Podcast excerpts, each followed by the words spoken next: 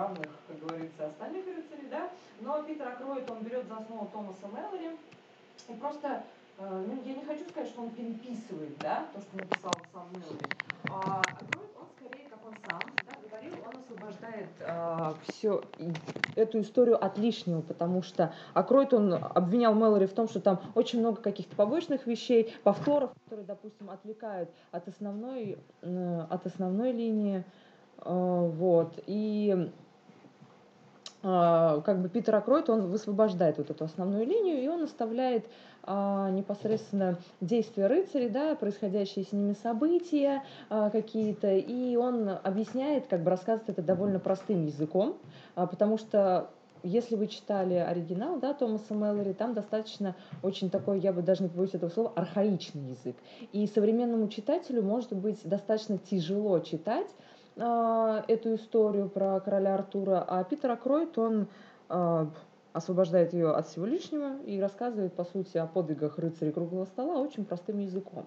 Поэтому мне было достаточно интересно читать, потому что интерпретация Питера Акройда, она очень динамичная, она достаточно интересная и приближает нас с вами к, наверное, самому известному и самому продуманному мифу в литературе. А, как очень многие называют, да, эти истории про короля Артура и рыцаря круглого стола. А, и поэтому я бы рекомендовала это читать именно тем, кто только знакомится с мифом, да, про короля Артура. И, конечно же, современному читателю намного легче а, будет восприниматься именно интерпретация Питера Кройда. И... А если вот, давайте спрошу, а если да. человек э, посмотрел вот экранизацию, ну, точнее, фильм Гая Ричи, вот последний, Так. Ну так. вот, и, и после этого вот читать Акроида как можно? Ну, ты знаешь, да, если посмотреть после Горичи, точнее, прочитать после Горичи Акроида, это будет как-то лучше, нежели если человек возьмет в руки Томаса Мэллори, потому что... После Гая Ричи, да? Да, после Гая Ричи, потому что после Гая Ричи не берите Томаса Мэллори, берите Питера Акроида. Да, это будет более гармонично. Мне кажется, это вообще суть ее рецензии. Мне Да, Федя меня направил в правильное русло. Вот. Ну и вообще я еще хочу сказать, что у этого автора много интересных других вещей. А, у него достаточно очень знаменитая работа про Уильяма Шекспира. А, и также он написал замечательную биографию Лондона. Она одна из самых полных и одна из самых интереснейших. То есть у него город выступает как действующее лицо. Поэтому, если вы начнете читать этого автора с короля Артура, вы вполне можете найти у него очень много интересных других вещей. Так что он не ограничивается чем-то одним в своем творчестве, допустим, интересным. Вот. Я лично воспользуюсь твоей рекомендацией. Ну, что... мы стараемся, Федя. Я, естественно, не читал. Мы сегодня вообще, скорее всего, будем советовать книжки, которые не каждый из нас читал. Вот, друг другу. Так что мы советуем и друг другу. А, я начну э, с книги. Вот этой вот замечательной книжки в мягкой обложке, но она от этого не менее замечательная. Это книга американского писателя Нила Геймана, и книжка называется «Американские боги». Сразу скажу, что книжка 18+. Кстати, у твоей книжки какой? Питер Акроид, у него 0+. А, 0+. А, да, от, сказок, от сказок переходим к другим сказкам. Да. Вот. А, книжка 18 18+, а, но при всем при этом книга, наверное, одна из лучших книг а, последних лет 21 века, на мой взгляд. А, по ней снят прекрасный сериал, если я не ошибаюсь, это сериал э, Netflix. Вот. И в принципе, эту книжку стоит прочитать, потому что, ну, так скажем, там кроме замысловатости сюжета, есть еще очень своеобразный подход э, к различным э, религиозным, так скажем, дискуссам и конфликтам э, современности, мировым, абсолютно мировым, абсолютно глобальным, ну, не только мировым, но а также и внутриамериканским.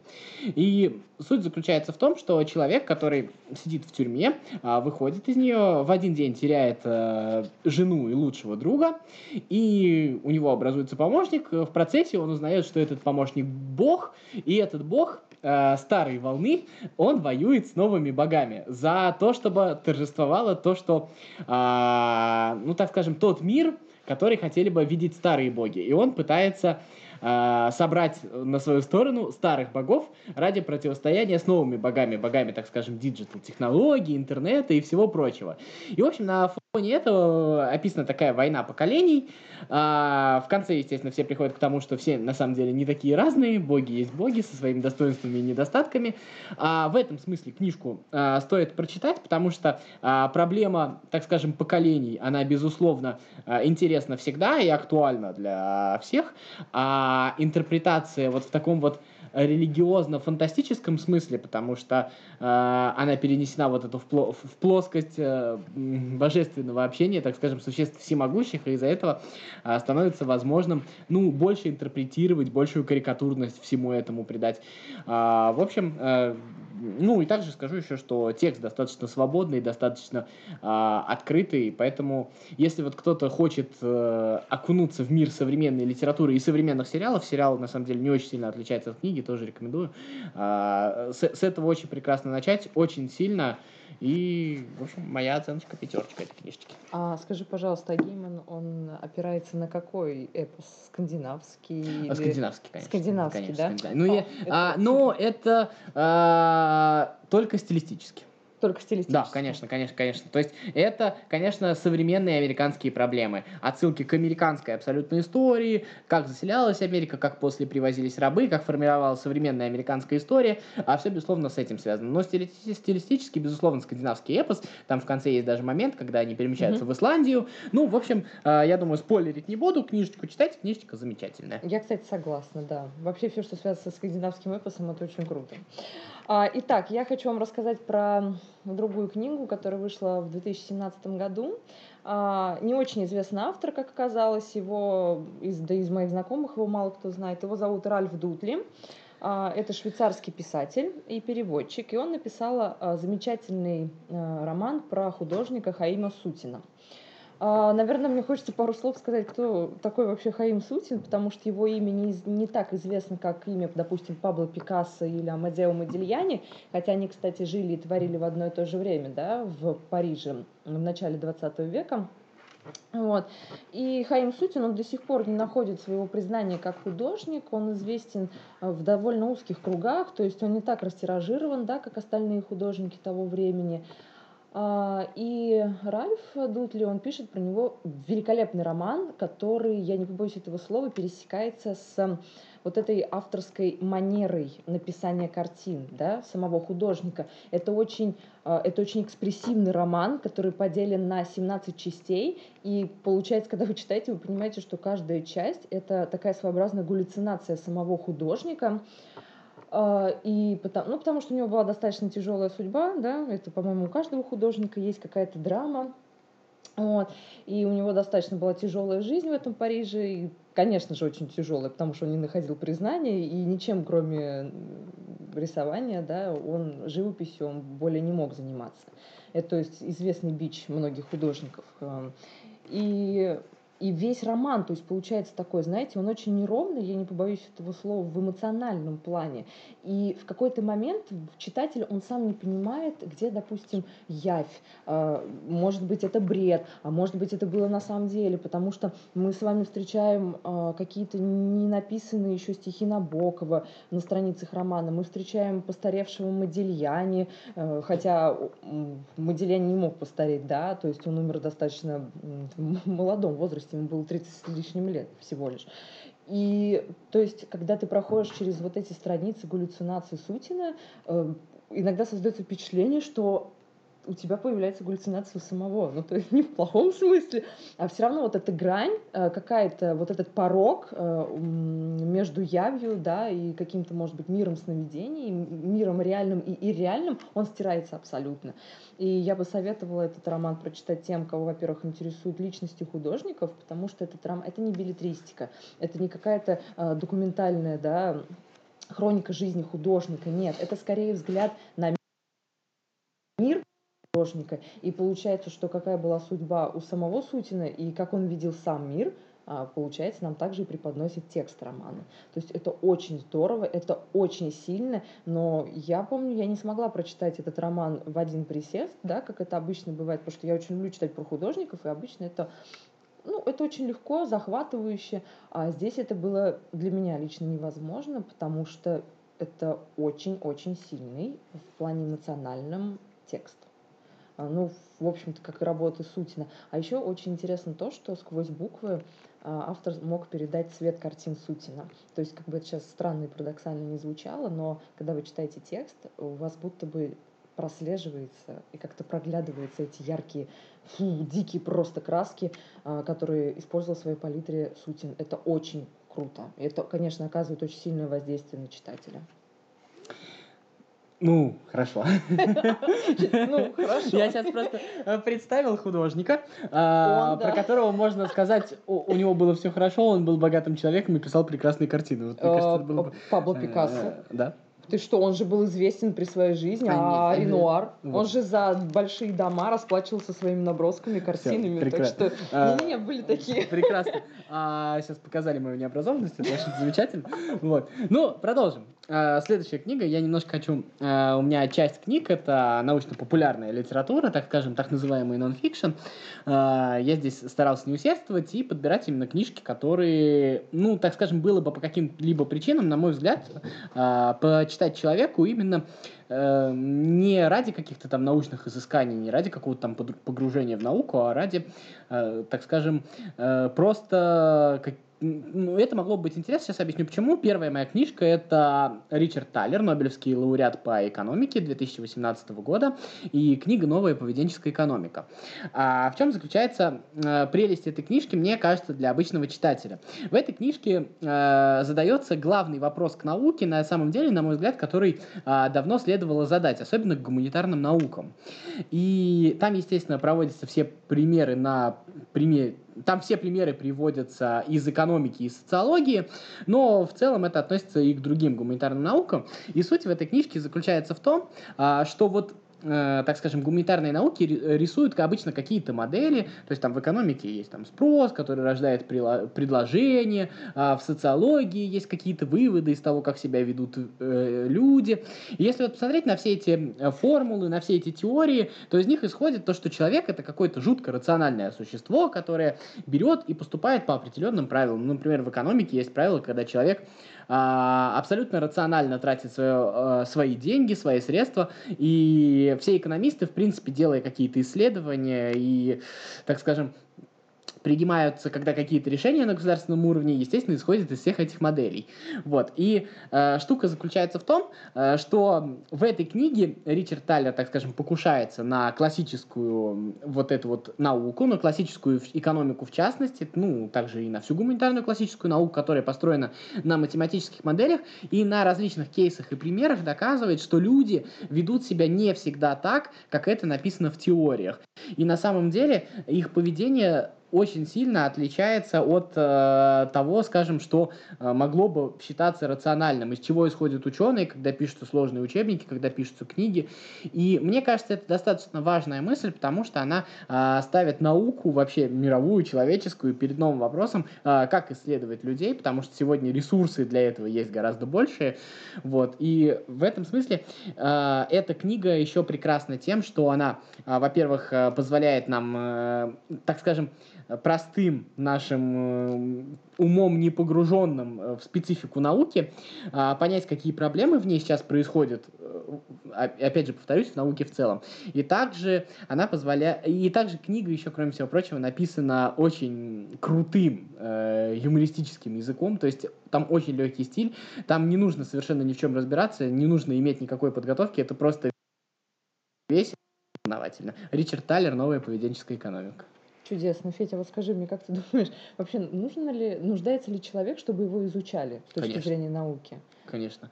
Вот ты знаешь, то, что вся медицина, э, об этом поговорю в следующей своей книжке, а, нет, через одну, но вся медицина, которую мы сейчас имеем, а, самое, так скажем, востребованные э, исследования, которые проводились, проводились патологоанатомами.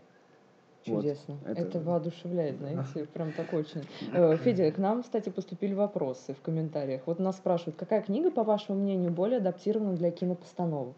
Из каких? Наверное, из тех, которые мы с тобой представляем. Э, Судя по всему, король Артур. Ну да, ну да. Король Нет, ну, Артур, его смотрите, по- А, по американским богам есть прекрасная обстановка. Да. Ну, сегодня научились ставить все, а еще сериалы позволяют э, ставить. Я думаю, что вот когда-нибудь э, по Люцисиню, о котором я буду говорить чуть позже, э, поставят, сд- сделают какой-нибудь очень длинный сериал, хотя фантастика этого не предполагает. Ну, об этом, я думаю, тоже чуть позже поговорим. Но я думаю, что ставить можно все, что угодно. Ну, хотя вот, да, я думаю, что вот предыдущую твою книгу тоже можно поставить. Да, мне кажется, кстати, из предыдущей книги это был бы мощный такой фильм получился бы. Но опять же, знаешь, если правильно уловить настроение. Так что и передать именно настроение художника. Давай, твоя следующая книжка. Так, да, без проблем. Итак, я хочу представить вам следующего автора, которого я очень-очень люблю. Это Фенни Флэг. прекрасно. Она, это замечательный автор, и она меня, наверное, поразила тем, что насколько в ее книге наполнены каким-то светом, теплом, не побоюсь этого слова, очень добрые тексты на самом деле. И мне очень нравится то, что в каждой своей книге Фенни Флэк, она затрагивает а, вопросы и проблемы, которые волнуют каждого из нас. Вот эти вечные вопросы, да, там, любви, а, семьи, дружбы, а, чести, честности и так далее и тому подобное. В 2016 году вышел роман, о чем весь город говорит, да, это то есть описание небольшого городка. Да, еще мне очень нравится то, что у Фенни Флэк именно берется за основу, а, за место действия, да, такой небольшой городишко.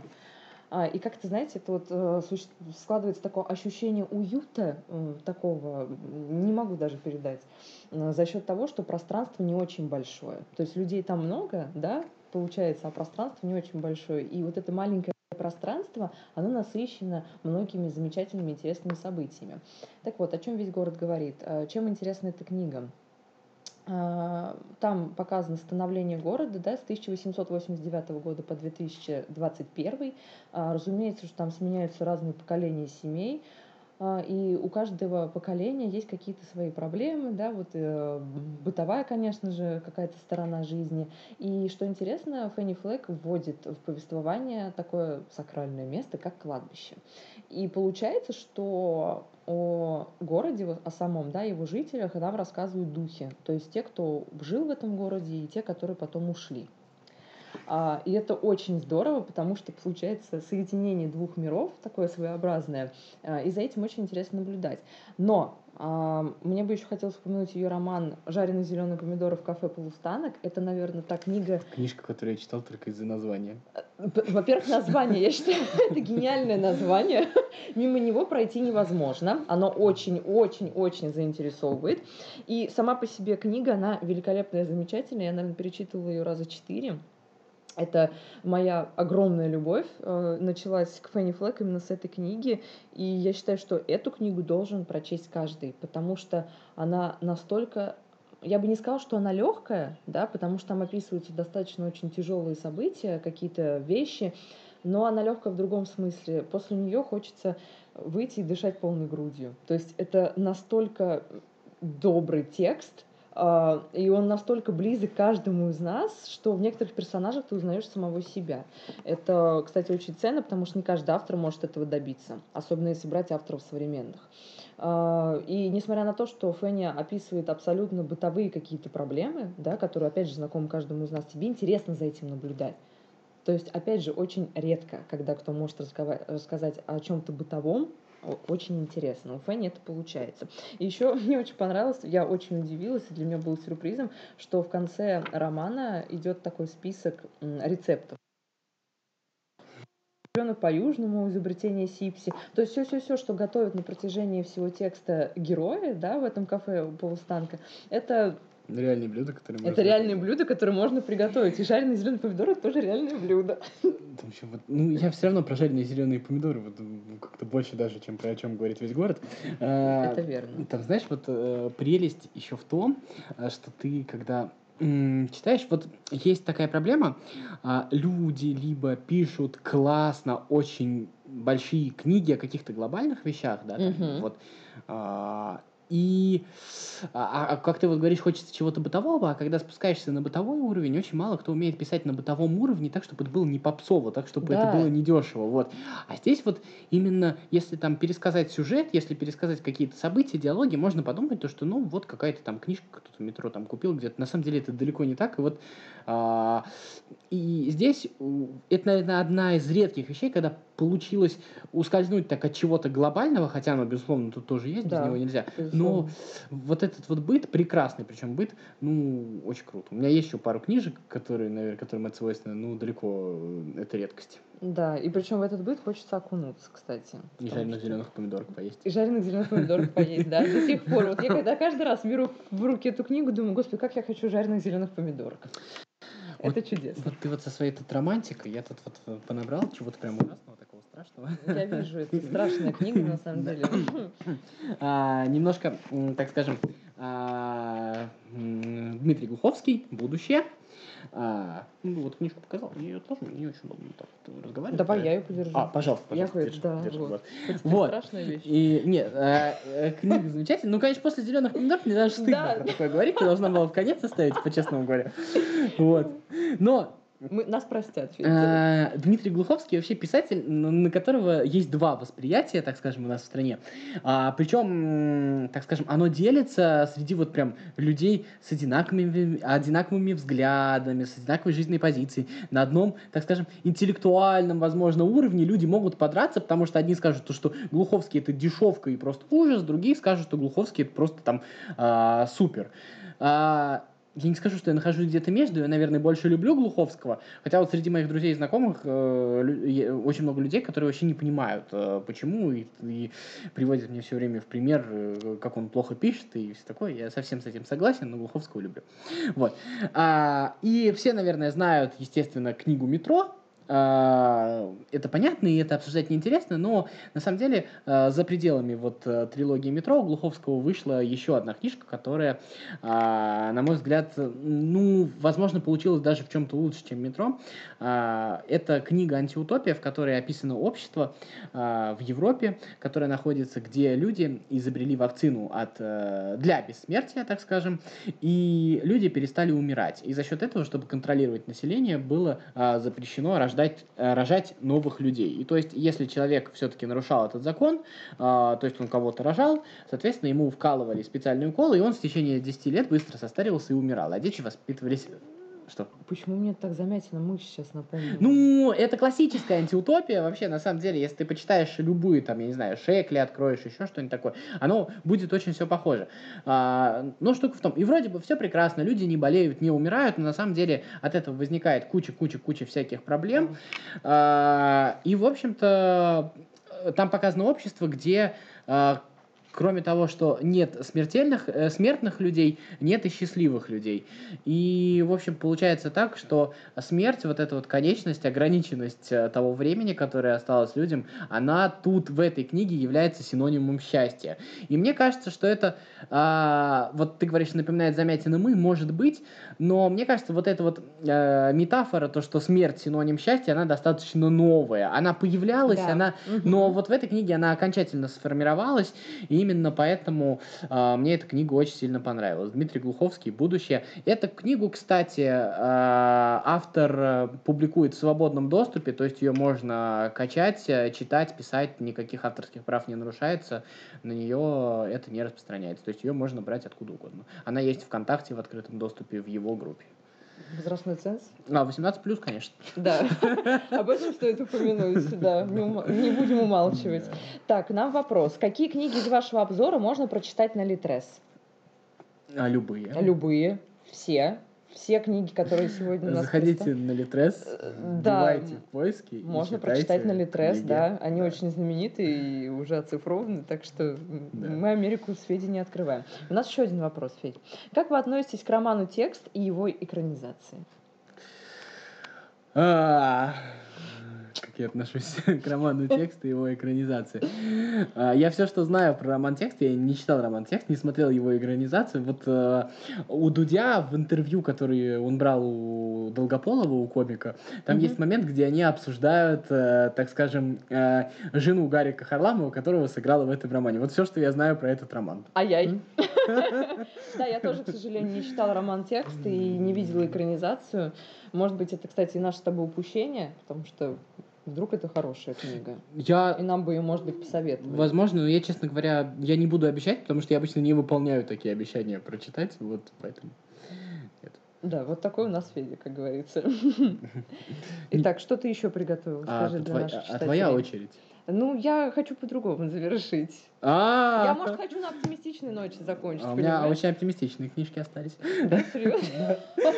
Серьезно? Ну давай, я перейду, раз уж на это пошло, раз уж мы заговорили о человеческой сущности, о смертности, еще чем-то. Это еще пока смерть это то. синоним счастья. А, есть следующая книжка, которую у меня, к сожалению, нет в наличии. Она очень новая. А, ну, я думаю, что она у нас в библиотеке появится. Это автор Роберт Сапольский. И книга называется «Игры тестостерона». Не пугайтесь названия. Книга 16+. И 16+, в ней стоит, на самом деле, наверное, ну, потому что это, опять же, нон-фикшн.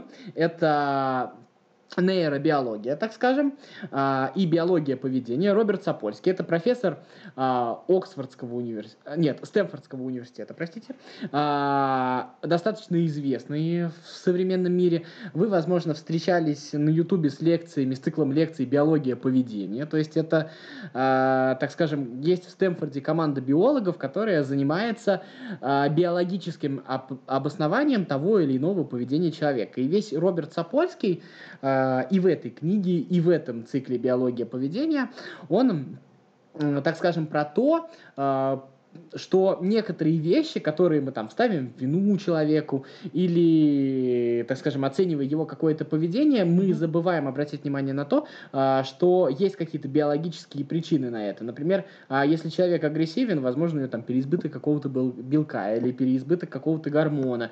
И, в общем, а, вот это вот все описывается, и, и опять же и в этой книге, и в этом вот цикле «Биология поведения».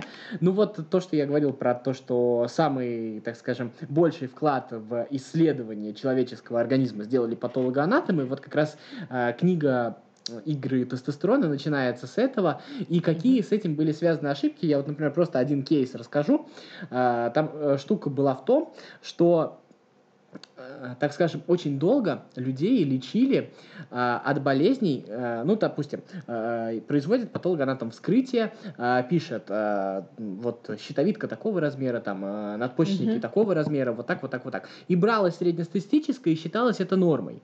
Но дело в том, что до начала 20 века а, в основном патологоанатомам, сами понимаете, какой материал доставался, это, в общем-то, а, люди из э, низших слоев. Да, безусловно. И, к сожалению, когда эти люди умирали, у них э, все органы были не в самом лучшем состоянии. И, например, мировая педиатрия очень долго лечила э, радиацией э, в 20 веке детям щитовидку, потому что считалось, что она у них маленького размера, у маленьких детей, и ее нужно было увеличить. И ее облучали и э, доводили до того размера, какого она была у тех детей, вот, э, с которыми имели дело патологоанатомы. И очень много ошибок врачебных наделала мировая медицина, вся мировая медицина, тут не надо ей какие-то национальные, национальную Да, принадлежность исследовать, а именно в силу того, в силу эта книжка на самом деле э, говорит о том, вот в простой, вот, я не знаю, кто-то учится, кто-то где-то вообще э, любит написать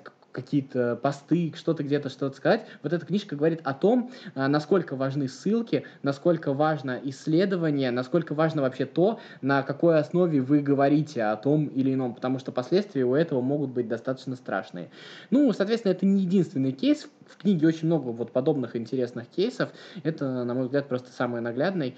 А, книга, опять же, написана очень простым языком. Я бы сложно и не понял, как вы уже поняли.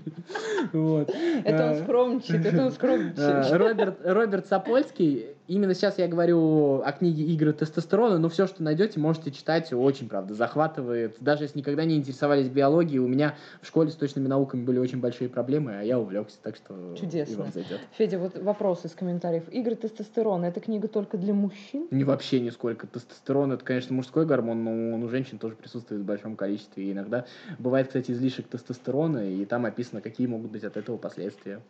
А, Неплохо, я тебе хочу сказать, да. А, нам тут предло- поступило предложение в комментарии. Давайте в следующий раз обсудим английскую прозу от Джейн Остин до Гарри Поттера. Давайте. Да. я за Гарри Поттера и все. А, я еще Джой. смы- Я не понимаю, в Я- каком смысле я за Гарри Поттера и все. А все остальное ты. Ну, я еще Джойса могу. Вот. И все? И все? Мы на этом закончили. Нет, ну, ну, да. Но Джойса я буду обсуждать плохо, поэтому только Гарри Поттер. А, ну, чудесно, почему Давай. нет? Как бы хорошо. Ну, Остин тоже может. Да. А, итак, мне бы еще хотелось рассказать, знаете, вам про такую книгу, э, которая называется «Я Виктор Цой». а, корейского автора Кан Бён Юн написал ее. Я книгу прочла вообще сравнительно недавно. А, книга вышла тоже недавно, где-то в 2017 или 2018 году. А, и знаете, это замечательный на самом деле роман, потому что, ну вот кого из мы из корейских авторов знаем? Вот именно из корейских не японских, если брать. Вот, допустим, я, я для себя... не знаю. Вот, я, а я для себя открыла корейскую литературу, между прочим. Я вам хочу посоветовать... С недавних пор все для себя открыли корейское кино, как понимаешь, ну, опять же. Вот, кстати, это очень странно, потому что оно... Ты сейчас намекаешь на «Паразитов»? Ну, нет, там был еще один фильм до этого. «Олдбой»? Который, э, который... Смотрели. Нет, что-то там про пламя воспламеняющее, что-то, я не помню такое. Рассказ служанки еще. Ой, не рассказ служанки, а служанка была еще просто. Это тоже корейский фильм. Ну, ну мы сейчас не об этом. Слушай, ты про... особенная, ты много знаешь, давай. Мы сейчас не об этом. Да, и я бы хотела посоветовать этот роман всем, потому что, во-первых, он очень имеет какие-то неожиданные сюжетные повороты. То есть я не буду рассказывать о, о чем именно, да, сюжет, потому что вам будет читать неинтересно. Э, в этом вся соль. Во-вторых, он написан очень простым языком. То есть ты его читаешь, у меня, допустим, как я обычно говорю, бывают такие авторы, когда ты читаешь, и у тебя глаза запинаются за какие-то слова или за текст, речевые обороты. Здесь этого нет. То есть это очень легко, это очень интересно, динамично. И, конечно же, так как я являюсь большой ну, я не хочу сказать, что я поклонница, да, я ценитель творчества Виктора Цоя, а этот роман, да, я Виктор Цой, это такая своеобразная дань уважения, потому что сам, да, корейский автор, он очень любит Виктора Цоя, он от него в диком восторге, и это причем прослеживается на каждой странице произведения. И что интересно, это история про мальчика, история про мальчика, а, про его жизненный путь, как он, ну вот это вот как раз, когда у него происходило вот это становление и так далее и тому подобное. А, но это не так банально, как может звучать, да, а, со стороны. Это очень-очень-очень интересный роман. И что еще мне понравилось, автор, он как бы перемещается в прошлое и захватывает какие-то моменты с самим Виктором Цоем. То есть мы встречаем на страницах не только да, этого мальчика корейского, но еще и Виктора Цоя. А, когда он уже состоявшийся музыкант в зрелом возрасте. И это, на самом деле, замечательный роман. Он небольшой по объему абсолютно. В нем, по-моему, 300 страниц всего лишь. И он очень легко читается. Я прям его настоятельно рекомендую. То есть это вот на данный момент последняя книга, на данный момент, которую я прочла. Чудесная вещь. Давай про последние книги и про азиатскую литературу. Вот У меня вот тут тоже есть небольшой роман. Совсем небольшой, вы заметили, да? Да. На самом деле это... Три кирпича э, Да, это книги, которые я начал читать совсем недавно, поэтому полного впечатления у меня еще не сложилось. А, Но мне есть что сказать, сейчас э, объясню в каком смысле. А, Смотрите, у меня, вот как Кристина говорила, что мы знаем вот из корейской литературы, Это вообще А, непаханное поле, грубо говоря. да, потому что японская литература, которую мы все-таки немножко знаем, она все-таки, ну, так скажем, более э, оптимизировалась, что ли, к западному читателю. Она на самом деле пишется по европейским стандартам, по американским стандартам, если Да. хотите. Ее удобно читать, она удобоварима, она стилистически не отличается. А, я сталкивался с книгами азиатских писателей, в особенности китайских, несколько раз. И я пытался читать там «Троецарствие», Мгм. Не скажу, что у меня совсем не получилось, но, в общем, это очень тяжело дается, потому что это люди с совершенно другим представлением о жизни, и они э, даже рассуждают, у них вот э, цепь э, рассуждений, она, сами рассуждения выстроены по-другому, это Абсолютно. невозможно, и в голове происходит слом, и ты свой мозг не можешь перестроить, и, в общем, чаще всего ты видишь то, что книга неплохая, мысли там неплохие, но они тебе действительно э, с трудом даются. И вот э, я наткнулся, э, книга э, не совсем новая, последняя Да, часть я трилогии вышла в 2018 году, э, «Задача трех тел». Вот. А, Но Ага. э, это китайский автор Люци Синь. А, И смотрите, у меня есть другая проблема в моем Какая чтении. проблема? Я очень люблю научную фантастику, но проблема начала 21 века в том, что научной фантастики нет. Ну, то есть хорошую научную фантастику э, прочитать современную, вот если как бы э, мы вот работаем, если попросят набрать подборку, я не наберу хорошей научной фантастики даже пяти книжек. И потому, ну, это очень грустно. Э, Наверное, штука заключается в том, что современный мир в своем техническом прогрессе обогнал всю научную фантастику, и непонятно, что дальше фантазировать, потому что зачастую технологии опережают. И вот тут вот так вот совпало, мне посоветовали друзья прочитать э, эту книгу, эту трилогию. Вот я сейчас начал читать «Задачу трех тел», и это классическая научная фантастика. Самое, что ни на есть научная, основанная на математических моделях, на математических теориях, на философии. А, суть заключается в том, что есть какая-то космическая раса, которая, так скажем, лишилась своего дома, а, то, что могло, то, что нам все предрекают, то, что может случиться То, с Землей. да, может произойти с И нами. э, выясняется то, что она летит э, в нашу сторону, и в зависимости от этого э, человечество стоит перед выбором, как отреагировать э, на этот прилет. То есть они нам друзья или враги. Ну и, соответственно, возникает множество философских вопросов, и как бы повествование идет как с одной стороны, э, со стороны той расы, так и со стороны земных людей. И в этой книжке э, на самом буквально третьей книги, которую я прочитал, уже понятно, что здесь очень большой, э, так скажем, акцент сделан на роль лич- личности в истории и на тех людей или не людей в данном случае, которые готовы на себя брать ответственность и совершать поступки. И на самом деле а, люди, которые берут на себя ответственность, зачастую решают очень много, как в хорошем, так и в плохом смысле. А, Люци Синь, э, трилогия называется «В память о прошлом Земли». Ну или есть еще другой перевод, который называется «Воспоминания о прошлом Земли». Очень красиво, поэтично. Да. Да. А в каком порядке, Федь, их читать? Так, задача трех тел. Это она у меня в руке. Э, Так, Дальше. дальше это что у нас? Шаровая молния. Шаровая молния это вторая. И вот... э, И последний «Темный лес» Темный лес получается. третья. Все, поняла. Хорошо. Это просто для наших читателей, чтобы они знали, в каком порядке читать. Ну, начните первую. А а там уже пойдет, да, Ну, на самом деле. на самом деле, как бы, если вы любите научную фантастику, это для меня было откровением, потому что достаточно трудно в современном мире это действительно так. Да. Вот. Федь, нам поступили в комментарии предложения. Может сделать обзоры на кино. У нас с тобой, оказывается, интересный выбор. Мы можем с тобой сделать обзор на кино? Давай попробуем. Э, Да вообще, Про Гарри Поттера дорогие Да, мы можем пустить отдельный выпуск про Гарри Поттера и поговорить о непосредственно романах, да, Джоан Роулинг, и про И про то, что было после романов. Вот и потом, что было после, да, фантастические твари и проклятое дитя. То есть, если это нашим читателям будет интересно, мы даже можем сделать отдельный выпуск по Гарри Поттеру. Ну, по Ну, крайней самое мере, главное, Федя горит желанием. это Пишите, вот прям- в, ко- пишите в комментариях. Да, и мы можем сделать обзор на кино. Пишите, может, какие-то фильмы вы хотите особенно, да, выделить или нам порекомендовать, и, или вы хотите услышать, да, что, эм, чтобы мы говорили именно об этих фильмах. Мы не против, мы Мгм. открыты к диалогу с Федей.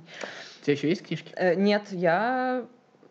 Закончил. Сог- Да. А, и у нас еще вопрос. Давай. Так, с какой книги начать читать научную фантастику, Федь? О, Ой-ой-ой, я всегда боюсь таких вопросов, это очень сложно. С какой э, книги начать читать? Ну, попробуйте Артура, Артура Кларка. Очень короткие фантастические рассказы. э, Очень, опять же, простые Мгм. и небольшие. То есть короткие сюжетики, при, при всем при этом э, событийные, достаточно э, приключенческие в каком-то смысле. Можете, в принципе, марсианские хроники Брэдбери почитать. Э. Думаю, что тоже можно с этого начать. Ну и если как бы вы любите юмор и у вас такое, как вы считаете, развитое чувство юмора, то есть грань дозволенного немножечко повышенная, то в принципе можно а, Дугласа Адамса автостопом по галактике почитать. Вот. Да, он А, ну, из наших писателей, ну, Стругацких можно читать, но начинать нужно, я думаю, с чего-нибудь простенького, типа «Далекой радуги», потому что э, Стругацкие, у них очень сложная метафора, и если сразу не зайдет, может отбить очень надолго, на самом деле. Вот. Да, а, ну и если такой, есть еще примитивная очень такая научная фантастика. Она примитивная в том смысле, что там люди живут в будущем, и у них все хорошо, полное изобилие, они там решают какие-то не очень э, существенные проблемы. Есть у них там какие-то враги, какие-то расы, там даже в течение книги кто-то умирает, но это настолько все несущественно, там у них так все хорошо. А Сергей Снегов «Люди как боги», вот это тоже можете почитать. Замечательно. Это даже Очень длинная книжка для тех, кто не Очень прям Да, длинная? очень. Но она очень простая, она прям до бесконечности. Там прям э, хочется думать то, что ну вот, я же тоже так буду жить когда-нибудь. Да, конечно. Во- Воодушевляет, знаете. Да, да, так. да. Там просто все всегда хорошо. А, Чудесно. Это Да. даже как-то слащаво, я тебе хочу сказать. Ну чё? Мы не готовы к такому. Да, и еще нам поступило предложение сделать, может быть, подборку хороших экранизаций книг.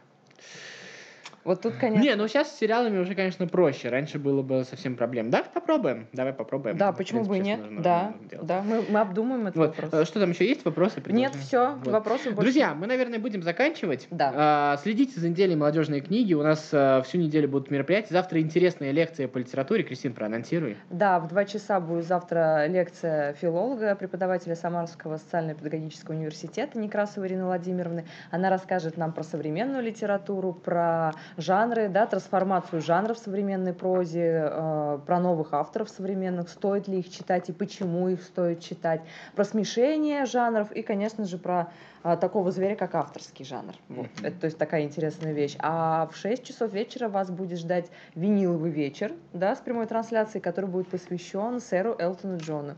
Поэтому оставайтесь с нами. А еще, если вы что-то не успели посмотреть, то все можно посмотреть в записи. Все записи остаются. Как бы никаких с этим проблем тоже нет. Да, смотрите нас. Пока-пока. Пока-пока.